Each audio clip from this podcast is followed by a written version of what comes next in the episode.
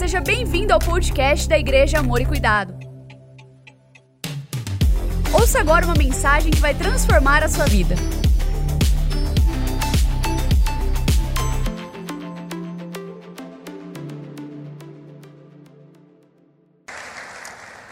Nosso texto encontra-se em 2 Coríntios, capítulo 9, a partir do verso 6. Caiu um pingo d'água bem em cima do número, eu acho que é 9. É isso aí mesmo? É, manchou aqui, então é 9. É, acho que a água que eu estava tomando caiu aqui. Verso 9. Acompanhe a leitura que eu vou fazer, por favor, em seguida nós vamos orar. Lembrem-se Aquele que semeia pouco também colherá pouco, e aquele que semeia com fartura também colherá fartamente. Cada um dê conforme determinou em seu coração, não com pesar ou por obrigação, pois Deus ama quem dá com alegria. E Deus é poderoso para fazer que toda a graça lhe seja acrescentada, para que em todas as coisas, em todo o tempo, tendo tudo o que é necessário, vocês transbordem em toda boa obra, como está escrito: distribuiu, deu seus bens aos necessitados, a sua justiça dura para sempre. Aquele que supre a semente ao que semeia e pão ao que come, também lhe suprirá e, e multiplicará a semente e fará crescer os frutos da sua justiça.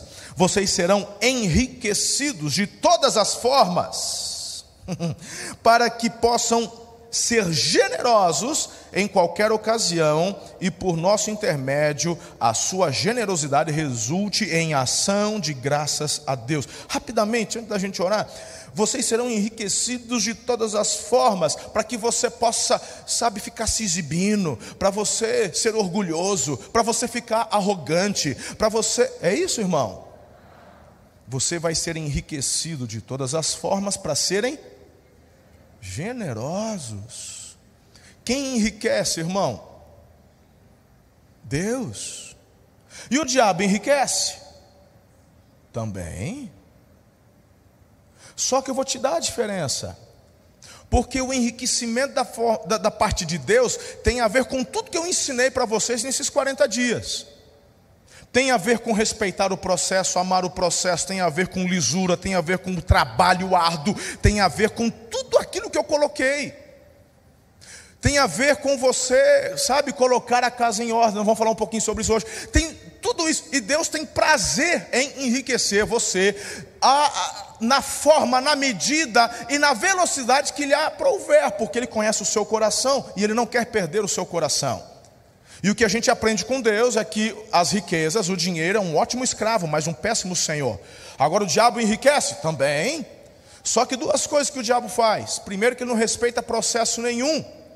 Porque na verdade ele tem um objetivo, não é te ajudar, ele quer é te matar. E ele sabe que o dinheiro, sendo um péssimo senhor, ele de alguma forma vai levar você a se submeter ao dinheiro. E dessa forma você perde o coração.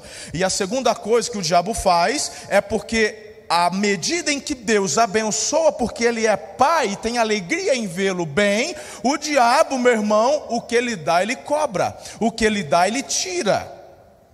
Então, meu irmão, tem muita gente enriquecendo, mas também perdendo a própria vida porque se apega, porque não respeita o processo, porque mete os pés pelas mãos e busca o enriquecimento ilícito. E a Bíblia fala que aquele que quer ficar rico arma ciladas para si. E eu tenho ensinado a vocês nestes 40 dias a não desejarem ficarem, ou, ou, não, não desejar ficarem ricos, mas desejar a prosperidade. E prosperidade não é ter, prosperidade é ser. Estamos juntos? Agora, o próximo versículo, antes de orarmos, eu quero que você leia comigo, por favor, Provérbios 11, 25. Juntos. O generoso prosperará, quem dá alívio aos outros, alívio receberá. Espírito Santo, agora nós precisamos e declaramos o teu agir em nosso meio. Eu preciso da sabedoria, do discernimento e de tudo o que o Senhor tem para me oferecer aqui de forma a ajudar o corpo de Cristo, a igreja de Jesus nessa manhã e aqueles que nos acompanham. Queremos corresponder aos anseios do teu coração. Livra-me de mim mesmo.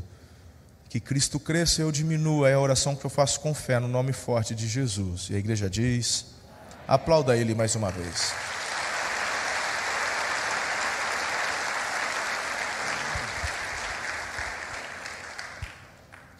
Nós aprendemos nesta série alguns princípios muito interessantes, como a questão da generosidade.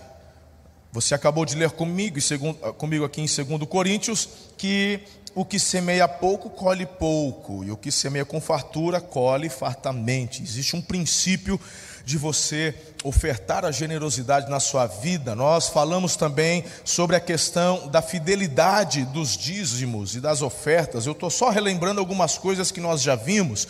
Por exemplo, tem gente que olha para o dízimo e chama o dízimo de semente. Dízimo não é semente, é blindagem, é proteção. A semente é a oferta. Se você ainda não entendeu, por favor, ouça toda a série, desde o número 1, número 2, número 3 até o de hoje, e você vai ter a convicção de cada detalhe daquilo que partilhamos. Quando você pega o envelope, agora há pouco você já contribuiu, e você lê ali: dízimos com fidelidade, porque ele tem a ver justamente com a blindagem da parte de Deus e não é nosso, devolvemos ao Senhor. E a oferta é com a generosidade. Você não pode ser generoso quando devolve o dízimo, porque não é teu. Como é que você é generoso dando presente que não é seu para os outros? E eu não vou pregar de novo, eu já preguei sobre isso. Então, você entende que a semente é a oferta. E a gente falou sobre a questão da generosidade e da fidelidade. E aqui, queridos, por fim, nós falamos algo muito importante que é fundamento de você fazer tudo isso com a lei. Lá no texto fala: não com pesar ou por obrigação. Deus ama quem dá com alegria. Aí, meu irmão, tem pastor que fala assim: ó, se você não tem alegria, não vai pecar duas vezes. Pelo menos você. Meu irmão, vou te falar uma coisa: é igual a ceia. Vamos lá. A ceia é o seguinte: quando você vai participar da ceia do Senhor, o apóstolo Paulo nos dá a seguinte instrução: examine-se, pois, cada um a si, e então. E então coma do pão e beba do cálice. Porque quem come e bebe sem discernir o corpo, o faz para a sua própria destruição. Então, o que, que acontece muitas vezes? Bispo, quando você e eu éramos mais novos lá na igreja, era muito comum os diáconos passarem para servir a ceia. Você lembra de figuras? Quando a gente está passando, ou os diáconos passando, e tinha gente que fazia assim? Né? Tipo, por quê? Porque eu acho que ele examinou, está em pecado. Sei lá qual que é o pecado, vai saber brigou com a mulher e não pediu perdão, sei lá que tipo de pegada. É, é, então, aí fala, porque a Bíblia fala, porque se fizer, tem que fazer o exame, e, e se não tiver na pegada, então não coma. Mas não é isso que a Bíblia está ensinando. A Bíblia fala: examine-se e coma, por quê? Porque quando você faz um exame e detecta algo, você se arrepende, porque se você detecta o pecado, não se arrepende, não pede perdão, não se ajusta, meu irmão, então nem filho você é, você está nas trevas. Porque quando um filho detecta um erro, o Espírito Santo mostra qual que é o fluxo natural do homem e da mulher de Deus. Diga arrependimento. E o arrependimento gera conserto. Então a Bíblia não quer que você fique sem participar da ceia. Quando eu olho para esse texto, é a mesma coisa, pastor Haldman. É a mesma coisa, Deus ama quem dá com alegria. Então, se eu não tenho alegria em contribuir, eu não contribuo, você tem que rever teus fundamentos. Porque se você não tem alegria em fazer isso, está faltando a base, de repente nem convertido você é, talvez você apenas frequenta a igreja, talvez você é daqueles legalistas, talvez você é daquele religioso, e a religiosidade afasta você de Deus. O que Deus propõe para você e para mim é relacionamento, é intimidade. Se quando chega a data de aniversário da tua esposa e você fala, meu Deus, eu não suporto comprar presente para ela, meu irmão não tem alegria, não tem amor, mas quando chega um momento e você não vê a hora de escolher um presente, de celebrar aquele aniversário, de presentear um filho, presentear um pai, você faz isso com alegria, porque você entende o porquê, é uma celebração, o dízimo é a mesma coisa. Então, se você não tem alegria em fazer isso, você tem que rever os fundamentos. E se você, meu irmão, não é convertido, então do que adianta? Primeiro ajuste a sua vida com Deus. Queridos, toda semana eu estou ouvindo testemunhos extraordinários. Acredito que o pastor Eliezer também, por ser o pastor que, que, que, que coordena essa parte, de pessoas dizendo: Olha, eu sempre fui fiel nos dízimos, mas eu não entendia, pastor, princípios tão extraordinários. Eu agora não vejo a hora, eu faço isso com alegria, eu não faço com pesar.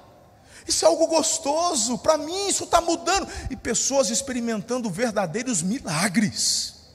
É lindo isso. Então, eu estou só fazendo a recapitulação.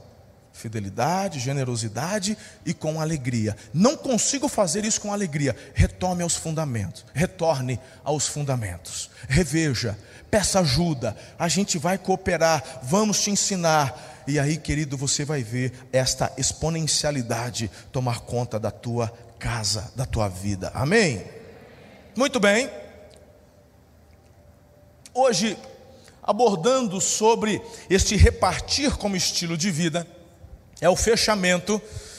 Eu quero trazer para vocês quatro, dire... quatro diretrizes para você viver a vida abençoada. Porque muitas pessoas, durante a série, durante estes 40 dias, já têm experimentado coisas lindas, como eu acabei de falar, testemunhos sendo compartilhados, mas aí alguns já começam a entrar em crise. É porque agora acabou o jejum. Se bem que agora eu vou ganhar um saquinho de mim. mas o pastor falou que não adianta nada. Ele já começa aí amanhã, amanhã segunda-feira, de repente já aparece alguma coisa, aparece um, um, obstáculo, um desafio, uma dificuldade, aí você já estremece e começa a perder tudo aquilo que você já aprendeu. Eu quero te dar quatro princípios para que você viva a tua vida toda o que aprendeu nestes 40 e continue crescendo. Está preparado? Você está comigo? Então vamos lá.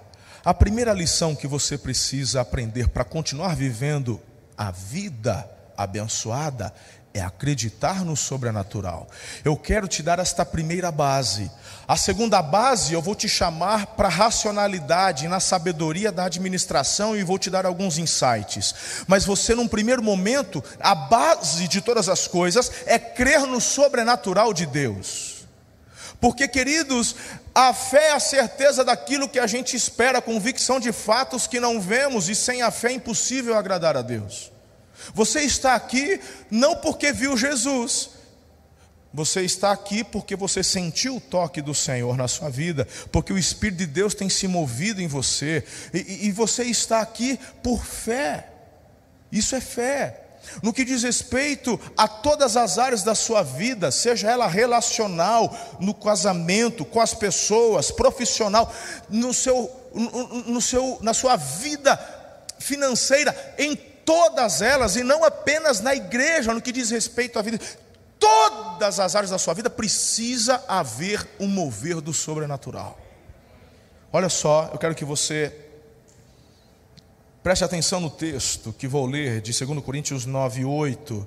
E Deus é poderoso para fazer que toda a graça lhe seja acrescentada, para que em todas as coisas, em todo o tempo, tendo tudo o que é necessário, vocês transbordem em toda boa obra. Deus é poderoso, a graça a ser acrescentada em todo o tempo. Você precisa de fé e tomar posse disso. Queridos, só os generosos dão testemunhos extraordinários de milagres. Você precisa entender que este estilo de vida onde você reparte ativa o sobrenatural de Deus. Ativa o sobrenatural. Essa vida de repartir, eu não estou falando apenas de oferta na igreja, eu estou falando na sua casa, e eu vou entrar de uma forma mais prática no segundo ponto daqui a alguns instantes. Se você não adotar o estilo de vida onde você entende que a honra é um privilégio, não para receber, mas para você exercer, porque só recebe honra quem exerce honra.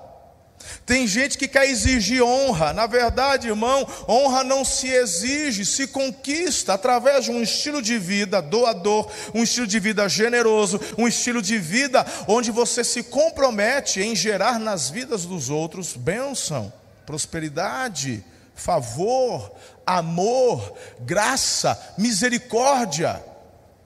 Tanto que Jesus falou: na medida que você julga, vai ser julgado. Quando eu abraço esse estilo de vida, Jesus já sabe que ao abraçar você vai ser fruto do que você está semeando. Você tem que crer nisso. Agora, meu irmão, não adianta você ser generoso na casa de Deus se dentro da sua casa você é um sovina. Se você não tem fé para ser generoso a começar na tua casa, o que, que você fica fazendo graça na casa de Deus? Que negócio é esse, irmão? Que mensagem você passa para tua esposa, para os teus filhos? Ah, porque o pai é, o pai é generoso na oferta, mas pô, o menino está com a vaiana furada, prendendo no prego. É, porque esse moleque cresce demais, né? deixa assim mesmo, faz calo no pé, é bom. Homem tem que ter couro grosso. Se a generosidade não faz parte da tua vida, começar no seio da tua família, que negócio é esse? O que você faz para lá de fora é hipocrisia. E Deus quer curar teu coração, porque é em todas as áreas. Estilo de vida. Estilo de vida. Se aquilo que você faz, você faz de forma pontual, em um só lugar, tem interesse obscuro por trás. E Deus não se rende à barganha. Eu estou falando de estilo de vida. Você tem que crer neste sobrenatural, neste princípio, porque crendo nisso, você é movido a agir desta forma em todas as áreas da sua vida.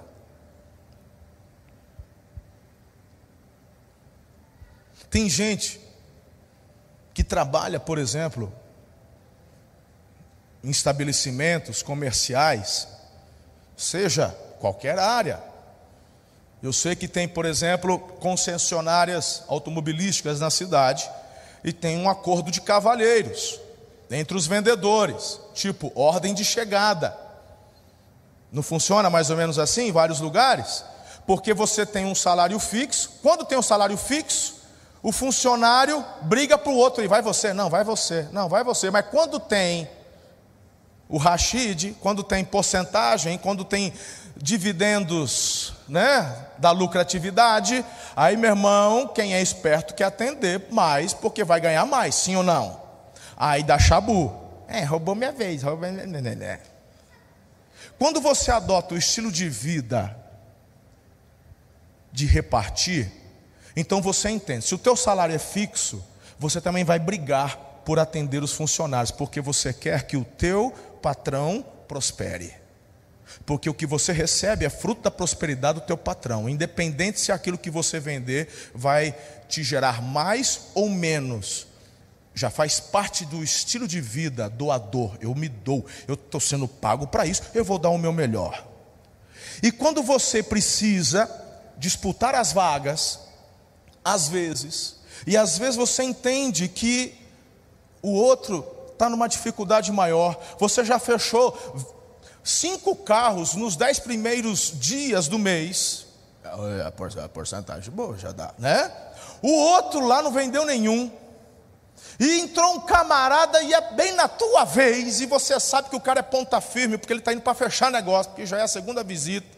Você sabe que ele voltou para fechar, ele já está com uma pastinha na mão dos documentos, e é a sua vez. Aí você olha do lado e vê o cara que está preocupado, não fechou nenhuma venda, Aí o Espírito, não estou falando que é para você fazer isso toda vez, mas o Espírito Santo te toca e diz: Eu quero usar a tua vida para você ser generoso com o teu amigo.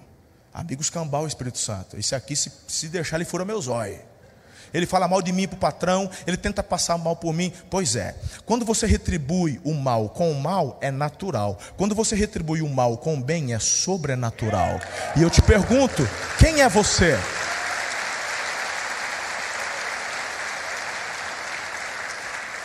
Se você tem um estilo de vida que é motivado no sobrenatural, você não retribui na mesma moeda, mas você retribui com a bênção. Aí você fala: vai lá, essa venda, essa venda já está fechada. Vai lá, queridão, arrebenta. Eu já vendi alguns carros, manda o primeiro no mês. E de repente, irmão, Deus muda isso para mudar o ambiente do seu trabalho.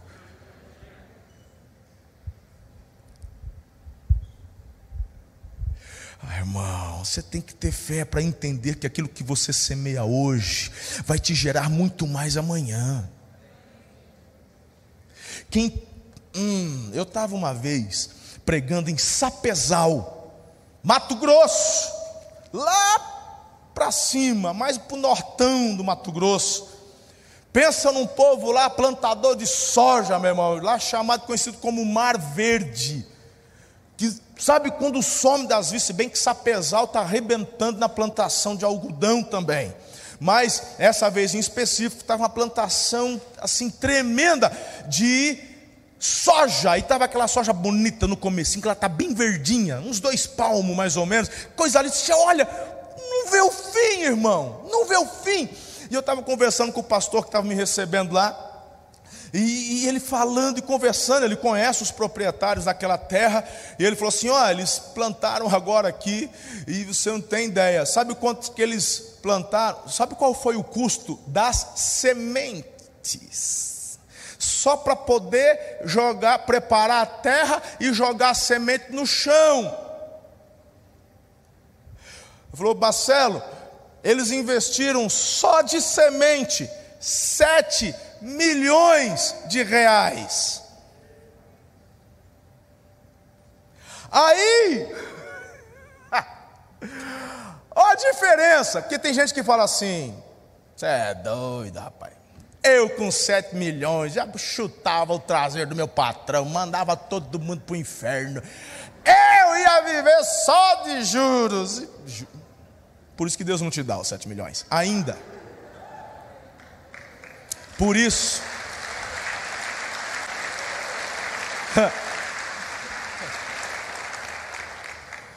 e aí, meu irmão, a questão é que esses 7 milhões, na colheita beira 500 milhões.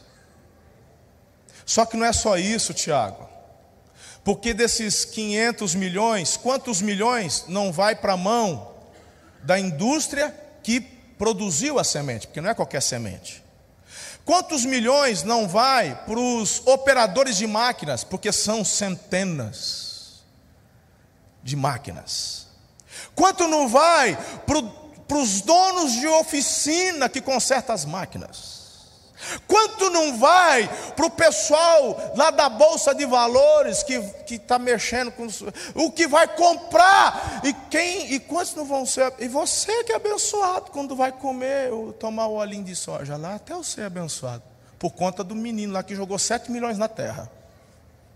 Então, olha aqui, filho, você tem que crer no sobrenatural, abraçar esse estilo de vida mesmo não vendo os 500, mas em fé você crê numa promessa, na tua fidelidade com Deus, e você sabe que Ele vai suprir, e dessa forma você aplica a fé, a roda gira. Eu gosto de ver a roda girar, Tiago. Eu gosto de ver a roda girar. Vocês não têm ideia, esse tempo de pandemia, a igreja fechada, eu estava aqui, irmão, Deus estava suprindo, Deus estava fazendo, a gente conseguindo pastorear pela internet com vocês, mas sabe o que mais apertava meu coração? Quando eu passava no comércio, as lojas fechadas, quando eu passava no shopping, eu chorava, eu falava, Deus tem misericórdia. O povo precisa trabalhar. Eu falava, Senhor, esses homens, tem, esse povo tá, tem que pagar aluguel e não tem como pagar aluguel. Eu passava pedalando do lado do shopping, aquele shopping vazio. Eu falei, Senhor, tem misericórdia, tem gente que está desesperado. Eles precisam de cliente para pagar aluguel, para poder sustentar. Aí, meu irmão, a coisa começou a abrir. Aí você tem a turma do pessoal que fica assim, ai que absurdo vai morrer gente. E eu estou assim, glória a Deus, abre mesmo, abre mais, Senhor, escancar as portas, abre mesmo, porque eu creio na tua provisão, eu creio na tua blindagem, eu creio no teu cuidado, porque é dessa forma que a coisa tem que acontecer. Eu creio no sobrenatural de Deus.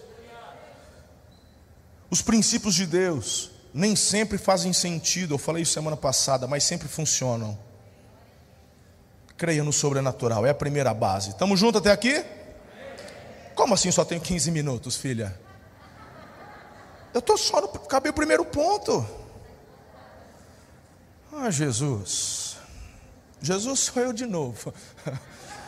Sabe esse problema que eu tenho com o tempo no sermão? Bem, agora eu quero partilhar com vocês de uma forma mais prática, que é administrar seus recursos com sabedoria. Porque se você ficar só no sobrenatural, Jesus não vem fazer aquilo que você tem que fazer. Entendeu? Jesus não vai vir aqui agora, meu irmão, e, e, e parar o tempo. se bem que ele fez isso com Josué uma vez, né, Senhor? Tá, era outra coisa, era outro propósito, tudo bem. Mas aquilo que você tem que fazer é você. E para isso, ele te capacita. Porque quando você fala de sabedoria, e Tiago nos diz: quem tem falta, peça a Deus que a todos dá liberalmente. Agora, quando pedir, não peça duvidando, porque aquele que duvida é como a onda do mar, levado pelo vento de lá e para cá. Então, peça creia e tome posse. Deus te dará sabedoria. Então diga comigo assim: administrar meus recursos com sabedoria. Então, o verso 10 já nos disse: aquele que supre a semente, ao que semeia o pão, ao que come, suprirá, multiplicará, fará crescer os frutos da justiça. Faça a sua parte. Eu quero trazer para vocês alguns princípios desta administração com sabedoria. O primeiro princípio da administração com sabedoria dos seus recursos é o orçamento. Tudo começa no orçamento. Pelo amor. Tem gente que não tem sabedoria na administração dos recursos simplesmente porque não faz conta. Você tem que sentar e colocar a casa em ordem. Quem aqui é casado, levanta a mão. Ok, vocês não têm dois caixas, é um caixa só. Não existe esse negócio, não. Minha mulher tem o trabalho dela, eu tenho o meu trabalho. Meu irmão, casa dividida não subsiste. Deus fez de vocês um. Ah, assim eu não gosto. Então não casa, poxa, não seja incoerente. Vira um sorteirão, uma sorteirona. E aí as tuas coisinhas, as tuas coisinhas, egoísta. Porque um dos remédios do casamento é combater o egoísmo. É você, meu irmão, abrir mão do meu para abraçar o nosso. Não é o meu salário, é o nosso salário. Esse é um princípio. Se você quer prosperar em família, aprenda a fazer isso. Senta com a esposa, senta com o marido, faz ali um caixa e vão fazer um orçamento juntos. Entrada A é o salário dele, entrada B, o salário dela, entrada C, ofertas, é o que, que aparece, que Deus surpreende. E o de você botava na tua, no teu orçamento lá, entradas C. Qual que é esse? Aquilo que Jesus quiser fazer. Né? Você já em fé coloca lá, porque ele, ele te surpreende. Hã? Pode ser um bônus, pode ser um, um, um, um processo que você já tinha caducado. Pode ser, você hum, coloca lá. E aí vocês vão juntos falando sobre as despesas, sobre sonhos. Deixa eu dizer algo aqui a você. Porque numa dessa, o marido já falou assim: de jeito nenhum, você é doido. Se ela souber o quanto que eu tenho guardado, eu fico sem no mês seguinte. Se prepara, filho, tu vai agora, ou você se apaixona de vez, ou você não volta mais na igreja, porque agora eu vou te dar uma bem na muleira. Escuta o que eu vou te falar. Falo isso com muito amor, de verdade, com muito amor para você. Quando eu olho para as gerações mais novas, vejo aqui o Otávio e a Gabi. Eles já fazem parte de uma geração mais contemporânea, e tudo isso que eu estou dizendo para eles não é. Isso é normal. Porque ela trabalha, ele trabalha, a gente está junto aqui, eles têm uma facilidade maior. A minha geração e a geração do meu pai já é uma geração um pouco diferente desta mais contemporânea, onde normal, normalmente, não é via de regra, mas normalmente o marido é o supridor principal, ou o mantenedor, certo?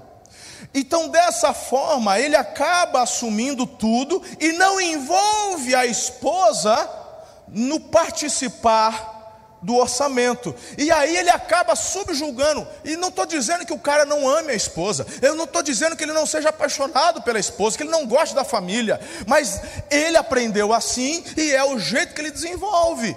Então, dessa forma, ele acaba até forçando a esposa a ficar assim, ó, pedindo conta-gota para ele. E é uma forma até que ele acaba tendo de manipular a própria família. Manter todo mundo aqui, ó, na mão dele, tem que comer na minha mão. Então a mulher, para poder pedir um dinheirinho para ir no salão, tem que pedir para ele. Ah, para poder tem que pedir para ele. Para trocar uma roupa, tem que pedir para ele. Comprar uma carçolinha nova, tem que pedir para ele. Meu irmão, você acha que isso é casamento, poxa? É meu salário? O salário não é teu, o salário é da família. É, mas é só eu que trabalho, mas é ela, meu irmão, que cuida da casa, administra o lar, é ela que sustenta a família também. Ora bolas, presta atenção.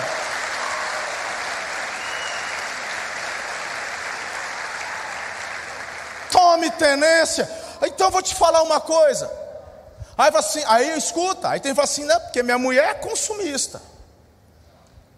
Minha mulher é consumista, não vou deixar ela, você acha? Motivo ainda redobrado para você fazer ela participar. E eu vou explicar o porquê. Aí você passa a vida inteira. Não, porque é o jeito que eu garanto a, a, a bênção da família, a, o sustento da família. Então, se ficar na mão dela, ela torra tudo. É melhor ficar comigo E se você morrer primeiro? Ela fica no vinagre? Não, se eu morrer, eu tenho conta, tem dinheiro guardado lá, tudo bem, meu irmão. Você pode ter um milhão de reais na conta. Você morre. E aí, primeiro, que ela vai ter uma dor de cabeça desgraçada para poder ter acesso a esse dinheiro, porque, como você não queria que ela soubesse, você fez conta individual, não era conta conjunta. E aí eu quero saber como é que ela vai pagar as contas se ela não tem acesso a, ao teu dinheiro. Até o advogado entrar com o processo para mostrar que era casado, para o juiz liberar essa conta. Meu irmão, ó, quem está envolvido aí, irmão, com, com, como é que chama? Litígio, não é litígio, como é que chama, Marcelo? É, é, é, é de, de herança, como é que é? Inventário. Até sair esses trem do inventário, ela ter acesso para pagar as contas que você deixou, miserável. Aí ela já sofreu, já teve que depender de cunhado, depender de sogro. Para comer de conversa, é conta conjunta. Porque o que é seu é dela. Você pode ter com um banco, dois bancos, três bancos. Quanto você quiser pagar de taxa, abre. Não tem problema não. Mas é conta conjunta. É que essa conta é minha de quando era de solteira. Pô, casou, muda. Muda, ué. Eu e Ana temos, nós trabalhamos com dois bancos. Eu administro e jogo mais em um banco, e tem um outro, onde ela administra mais o outro. Mas tudo isso é fruto de uma conversa, onde nós dois temos a conta conjugada nesses bancos. Só que eu tenho os cartões dela e ela tem os cartões da conta que eu movimento mais. E ela já sabe, ó, despesa aqui de casa, de supermercado, você usa esse cartão que é da entrada principal, e ela tem, que é o da minha conta de movimento, ela já usa esse cartão. Tem outras despesas que a gente combinou, então roupa, isso, salão, você movimenta desse, desse outro, e aí, ah, das, as meninas estão trabalhando, tem um salário, elas que se viram comprar roupa delas agora, agora não é assim também né? Então, quem tem, quem tem filho grande, né, não esquece. Aí, a gente faz essa administração. Mas ela tem acesso à minha conta, ela tem acesso aos investimentos e eu tenho acesso ao dela. E a gente tem o orçamento combinado. E de vez em quando, irmão, eu vou lá no extrato dela e vejo.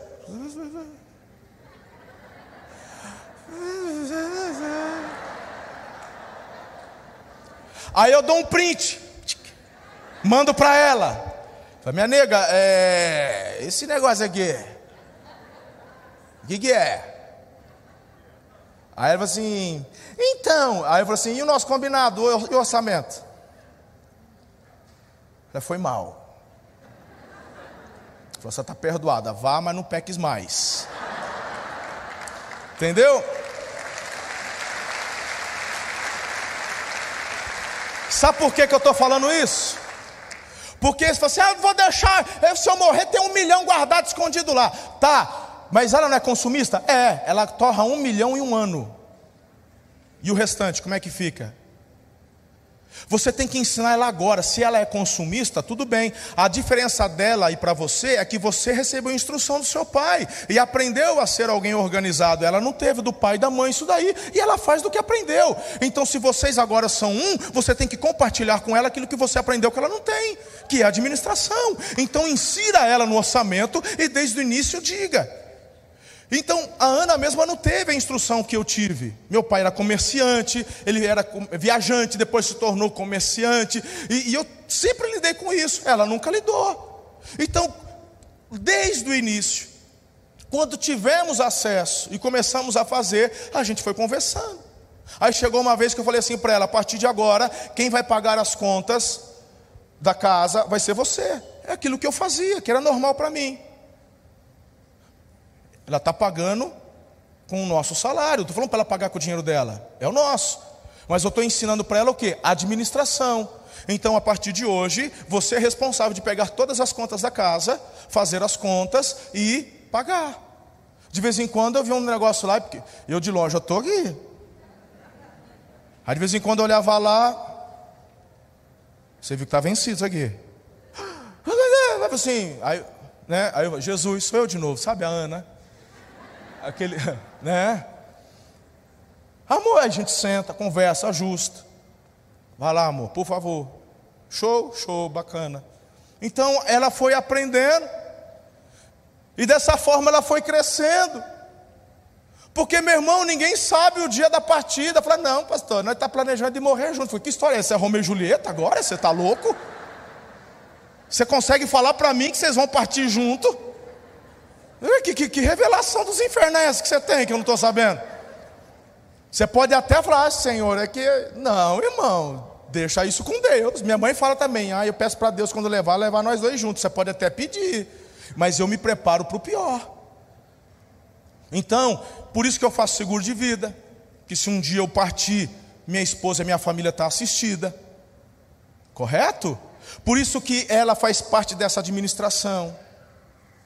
Por isso que ela sabe de todos os investimentos. Falou, tem uma previdência aqui, tem isso daqui aqui. Olha, a casa está assim, mas tem um seguro vinculado ao financiamento da casa, que se eu morrer a casa é quitada, então você fica zeradinha, está de boa. Eu já falei com Eliezer, poxa vida. Falei, se um dia eu morrer, você vai me ajudar a cuidar da mulher aí, porque ajuda. Falei ou não falei, Eliezer? Você vai cuidar da minha família. Porque, meu irmão, você não sabe. Isso é planejamento. Eu já conversei com o Eliezer, com o Fabrício. Eu, até dois anos atrás, viajando que nem um maluco, estava mais no céu do que na terra. E, e, e falei assim: e se eu vou embora, como é que fica a igreja? Pois eu já sentei, já conversei. Falou: se um dia, se Deus aprover me levar, olha, a visão que eu tenho para a igreja continuar é essa, essa, essa, faz isso, isso, isso. A pessoa que eu vejo para um futuro é assim, assim, assado. Estamos juntos? Estamos juntos. A igreja hoje ela está organizada, que se me tirar do eixo, ela continua. É isso que você precisa pensar no que diz respeito a uma vida organizada. Amar a família, fazer um orçamento, respeitar o orçamento e preparar a sua família para uma eventual perda. Faz sentido ou não faz sentido? Então, eu acho que você poderia hoje ter uma conversa bem bacana com a sua esposa. Talvez de repente falar, pedir perdão, falar assim, olha, eu tenho um recurso aqui guardado que você não sabe. Pastor, e se ela quiser gastar o que eu tenho? Vocês não formam uma equipe? Vocês não formam uma equipe? Se não tiver, na verdade, o único erro é o que já acontece, porque você hoje é que decide como gastar. Então você é o egoísta da história. E você está usando o zelo para não contar para ela. Mas na verdade é que você é o egoísta, é você quem decide. Se vocês são uma equipe, ela quer gastar e você, e você não, o dinheiro permanece como está. Da mesma forma que, se você quiser gastar e ela dizer não, disser não, também não vai, porque tem que haver unidade. Se houver unidade no propósito, pode caminhar que vai estar a bênção de Deus. Porque não adianta ter um orçamento se não respeitar o orçamento. Seja fiel ao orçamento que Deus lhe der para fazer. Estamos juntos até aqui? Aleluia. Segundo princípio, dentro da sabedoria administrativa, gaste menos do que você ganha. Gaste menos do que você ganha. Diga, eu já sou próspero. Pastor, o que eu ganho não dá. Se você o que ganha não dá, então você tem que baixar o nível.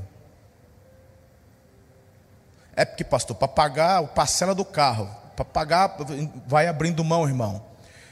E viva com o que você tem, prospere com o que você tem. E a partir do momento que você prosperar com o que tem, você estará se preparando em termos de alicerces para aquilo que virá. Antecipar o que você não tem só porque quer ter é um equívoco, é um grande erro, e isso te leva a uma bancarrota. Então, em nome de Jesus, gaste menos do que você ganha. Ah, porque eu fui mandado embora, e, e tem gente que ganhava 10 mil, fala, ah, eu estou desempregado faz um ano, mas não apareceu emprego para você? Não, apareceu, poxa, mas ah, de auxiliar de pedreiro? Ai, lindinho, não pode melar a mão de massa? Não pode tomar sol? A cuts, não pode tomar sol, a cuts fica prejudicada. Toma vergonha nessa cara, irmão. Se tiver cortar cana, corta cana. Se tiver que capinar um quintal, vai fazer. Você tem que ser o supridor da sua casa. Toma tenência. Ora. Porque trabalho não falta. Pode faltar emprego, mas trabalho não falta. Trabalho não falta. Vai ter trabalho. E todo trabalho é digno. E não é por nada não, pedreiro está ganhando bem. Souber trabalho. Tá, ué. Está super valorizado, está em um ótimo trabalho. Um ótimo trabalho. Eu vou te falar, irmão, tem engenheiro que não dá para fazer com mestre de obra. Tem engenheiro que pega AutoCAD, pega computador, chega lá, a conta está errada.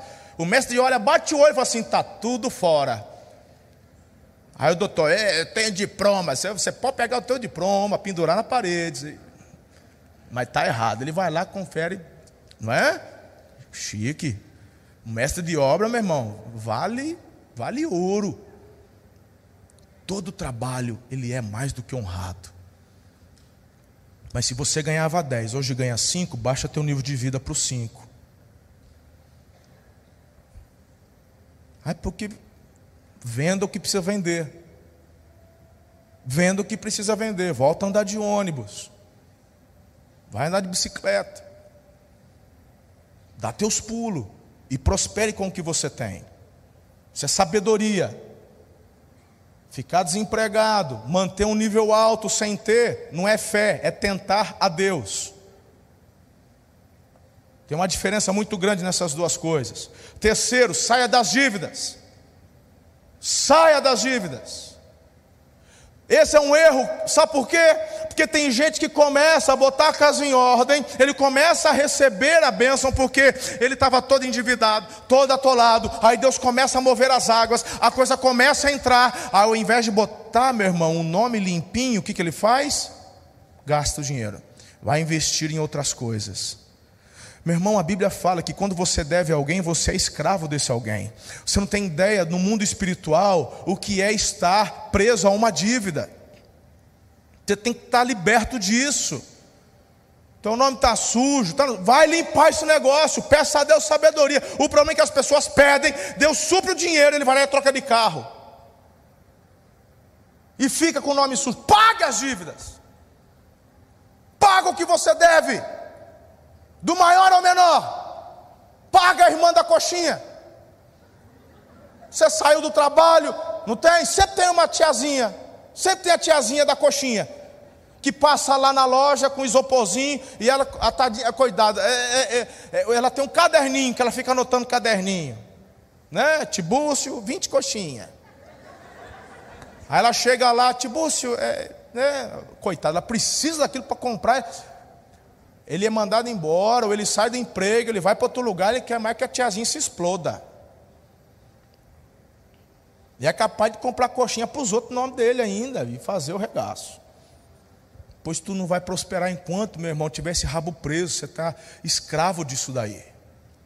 É 10 reais. Se apalavrou com alguém, você deve para alguém, procura se alguém, pague. Paga a tia da coxinha. É, eu estou devendo é para banco. Quero mais que o banco se exploda. Mas só está devendo porque você pegou dele. Quem mandou pegar? Eu é que não fui. Você pegou porque quis. Você pegou porque você quis ter mais do que podia ter. Você quis ostentar. E aí você se endividou, você deu rebote no cartão. Ao invés de pagar o cartão, você botou os juros para rodopiar. 12%, 14% ao mês. Loucura. Então você deve, você gastou. Não é o banco que se exploda, você que foi tolinho de acreditar no banco. Banco é aquele cara que te dá um guarda-chuva no dia de sol e quando chove ele toma o guarda-chuva. Bobinho você que acreditou. Prospere. Deixa que o banco corra atrás de você. Ai, você não deixa o banco correr atrás de você. Quando você precisa correr atrás dele, perdeu, já era. Desculpe quem é gerente aqui, mas é verdade. Você sabe que é assim. Estou te ensinando aqui, te dando o caminho das pedras. Pague as suas dívidas. É, não vou pagar porque essa dívida aqui de 100, depois eles vêm fazer proposta de mil. Se você pode pagar, irmão, pague. Contrate um bom advogado, a igreja tem excelentes advogados aqui que podem te auxiliar nisso. Sentar, fazer um acordo justo, dentro da tua possibilidade. Não se negue a acertar o que você precisa acertar. Senão, você vai ver tudo que você pegar, ganhar, conquistar, vai ser como num saquetel furado. Quando você menos perceber, vazou e você nem sabe para onde foi. Diga comigo, pagar dívidas. Próxima dica: não manipule as pessoas. Tem gente que fica se fazendo de coitado, manipulando as pessoas para poder tirar vantagem das pessoas. Isso não é de Deus, não. Não é de Deus. Tem gente que, que, que é profissional nessa área. Tem gente que usa as células da igreja para isso vai passeando de célula em célula só para ficar pedindo dinheiro emprestado, se fazer de coitado. Já, meu irmão, quando alguém já chega com atestado, com, com, com receita médica, quanto mais amassada a receita, mais vagabundo é o peão. Sabe aquelas receitas que já está tudo amassada, rasgada? É, você me ajuda a comprar remédio? Meu irmão, eu estou nessa vida, não é de agora não. Eu lido com gente desde quando, olha, faz tempo. Eu é quem estou te ensinando sobre ter uma vida generosa. Mas quando você ajuda essas pessoas, na verdade você não contribui para o crescimento, na verdade você empurra mais para a lama. Essas pessoas precisam de cura, traz por 30 semanas, precisam receber um refrigério, precisa receber alinhamento, precisa colocar a vida em ordem e aprender sobre os princípios que você e eu aprendemos e estamos, e estamos colocando em prática sobre trabalho, sobre honra, sobre disciplina. Agora, todo mês, o ano inteiro, poxa. Ah, conta de luz, ah, conta de água, ah, tijolo, ah, não sei o quê, ah, porque a igreja não ama, ah, porque a igreja não sei o quê, fala que amor e cuidado não é uma coisa nenhuma, toma vergonha. A gente ajuda assim, irmão. Mas acontece que o manipulador não pede para Deus, ele primeiro apela para as pessoas. E quando a gente fala para orar, ele vem com acusação: você não é uma coisa nenhuma, você é falso, você fala que a igreja é isso, mas a igreja não sei o quê. É porque, meu irmão, essa pessoa nem fé ela tem, ela só acredita na manipulação. Conhece gente assim? Se você é desse tipo de gente, muda hoje, não manipule, não faça isso se fazer de coitado para ganhar promoção. Para com isso, não manipule as pessoas. E por fim, não ostente, porque a realeza não ostenta, celebra. Eu, eu, eu, sou, eu, sou, eu sou fã da, da, da Rainha Elizabeth. A rainha, meu irmão, se bem, a Rainha Elizabeth Eu acho que ela é um. Eu acho que ela é um ciborgue. Ou porque ela nasceu perto, pouquinho depois que Jesus ressuscitou, ela nasceu mais ou menos por aquela época que ela nasceu. Não é possível, né? Estou brincando. A rainha. Né? Morreu tio, morreu mãe, morreu meu irmão, morreu marido, morreu todo mundo, rapaz. O, o, príncipe Charles que não se apruma, não, porque ele já está mais, mais. Porque a rainha está toda arribadinha. Ela só deu uma, uma né? Ela já está meio encolhidinha assim. O, o príncipe Charles. Falou, daqui a pouco ela está lá. Misericórdia. Mas, mas a rainha. Mas a rainha falou assim: Você vê a rainha se exibindo? Você viu meu anel? Minha coroa? Por que, que ela não, você não vê ela fazer isso? Porque ela é. Ela é rainha. Ela não tem que provar que ela é rainha. Ela não tem que se mostrar que ela é rainha. Quando você pega uma notinha de euro, tem a fotinha dela lá. Quando você pega a tua carteira de, de motorista lá na Inglaterra, a assinatura é dela. Ela não tem que se exibir porque ela é. Então a rainha não se ostenta, a realeza celebra. E você é filho do rei, você é filha do rei. E é por isso que a ostentação não fica bem na sua vida. Você é, e por isso você celebra. Amém? Muito bom. O tempo já foi. Se quiser eu paro aqui, mas eu tenho mais duas para passar. Aleluia. Ah, eu gosto quando vocês fazem de verdade, eu gosto. Terceiro, desfrute das bênçãos de Deus. Esse estilo de vida, de repartir, faz parte o fato de você desfrutar das bênçãos. Também lhe suprirá e multiplicará. Que coisa gostosa, você não é o escravo do mamon, mas você, meu irmão, aproveita e celebra daquilo que Deus tem dado a você. Você, nesta celebração, quando você usufrui da multiplicação que Deus lhe dá, querido, isso é tão gostoso, porque isso combate a avareza, não é? Eu contei agora há pouco de uma historinha que eu já falei há um tempo, mas sempre tanta gente nova chegando, e, e, e essa historinha aqui é bacana. Eu ouvi eu vou repartir do jeito que eu comprei. Eu foi o pastor Fabiano Ribeiro que contou essa história, nunca mais esqueci. Ele fala de um senhor que já já há muitos anos que eu ouvi essa história, às vezes tem umas, umas, umas assim, uns negocinhos diferentes, mas é assim, ó. Ele diz que esse senhor já aposentou, aquela coisa toda. Me parece a história que está tá vinculada a uma televisão. Diz que a mulher queria uma televisão nova, era a época que estava começando a chegar a TV de LED, aquelas, né? E aí ele falou, para que televisão nova? A dele era de tubo. Vê tudo igual vê tudo igual, para quê? Jogar dinheiro fora. Pensa na venha que sofria, bicho avarento, o homem tinha dinheiro. Diz que os filhos já tudo adulto, tudo empresário, tudo bem já estabelecido, os filhos tudo bem.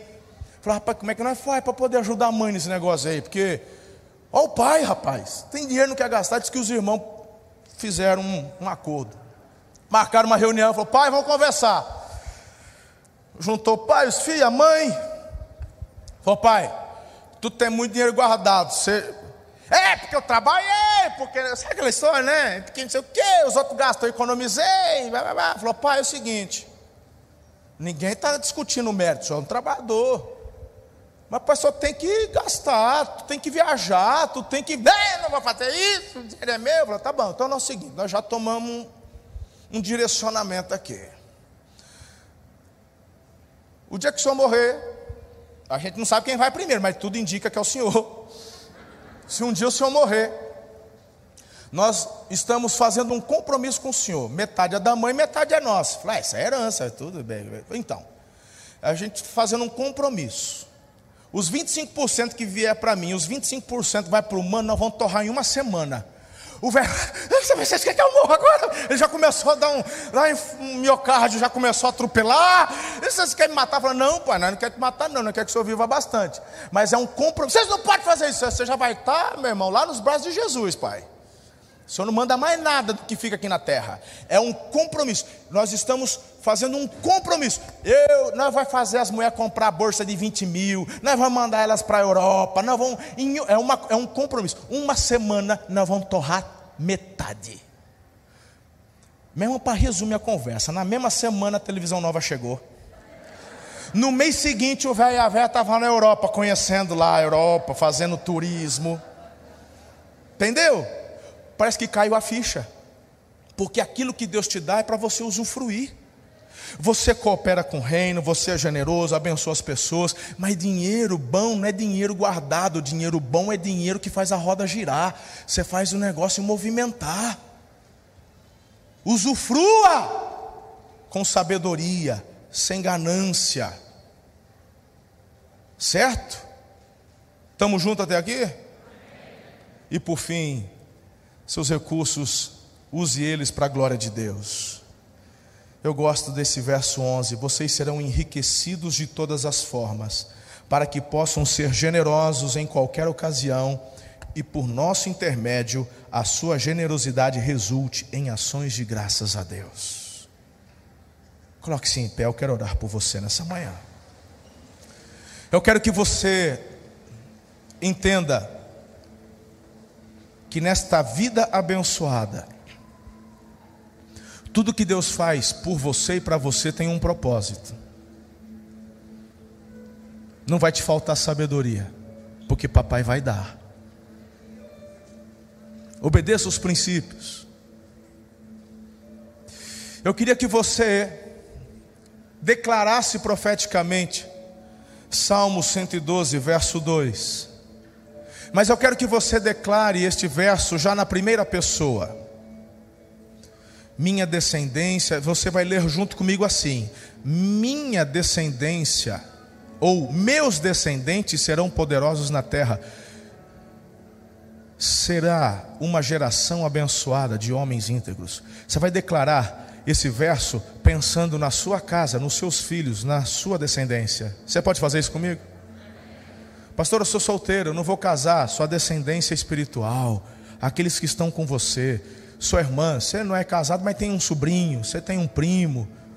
Estamos falando de princípios, de humanidade, de reino. Você pode fazer isso em fé? Bem forte, vamos lá? Meus descendentes serão poderosos na terra, será uma geração abençoada de homens íntegros, aleluia, está ligado na terra, ligado no céu, em nome de Jesus.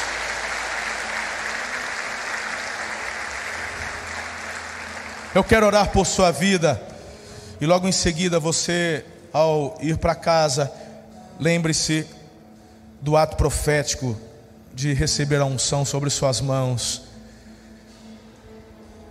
Quando você pegar estas sementes, Lembre-se do que a palavra de Deus, a palavra de Deus nos diz lá no Salmo. Você é como árvore plantada junto a ribeiros de águas correntes. Suas folhas não murcham. Você dá fruto na estação certa, e onde você colocar as suas mãos, prosperará. Amém? Essa palavra é muito espiritual. Se hoje você está aqui e ainda não entregou sua vida a Jesus, entregue a sua vida a Jesus hoje. Se você está distante, não estava frequentando nenhuma igreja e hoje está aqui conosco, reconcilie-se com a igreja de Jesus. Essa família está com os braços abertos. É uma alegria recebê-lo, recebê-la aqui. Fique conosco. Estamos juntos. Vamos cooperar com o avanço do reino sobre a face da terra. Amém? Eu quero orar por você. Deus, em nome de Jesus, nessa manhã, eu abençoo o teu povo. Eu quero declarar as tuas bênçãos aqui, Senhor, sobre aqueles que, em fé, estão recebendo todas estas palavras, todas estas instruções. Quero declarar sobre a vida dos teus filhos e filhas a tua bênção, teu favor a abundância, a multiplicação, o avanço. Senhor, repreenda o devorador nessas vidas. Quero declarar que assim como estas sementes, eles também têm dentro deles um DNA muito maior de multiplicação exponencial. Ah, querido Deus, eles são abençoados e vão alargar os campos de suas influências para todos os lados, porque desta forma estarão contribuindo com o avanço de Deus, o avanço do reino de Deus sobre a face da terra. Por isso eu os abençoo nessa manhã. Aqueles que estão se entregando a Jesus, aqueles que estão se reconciliando com Jesus, eu quero declarar seus melhores dias, meses e anos por vir, porque é assim, quando andamos com Jesus, o melhor sempre está por vir. Senhor, tu és o Deus que enxuga toda lágrima, tu és o Deus que transforma realidades. Eu abençoo o teu povo nessa manhã em nome de Jesus. Que o Senhor te abençoe e te guarde. Sobre ti levante o rosto. Tenha misericórdia de ti e te dê a paz. Que o amor de Deus, tão grande, assim como a graça de Jesus, seu Filho, também como as ricas consolações e a íntima amizade do Santo Espírito, vos sejam multiplicados, hoje e para todo sempre. Amém.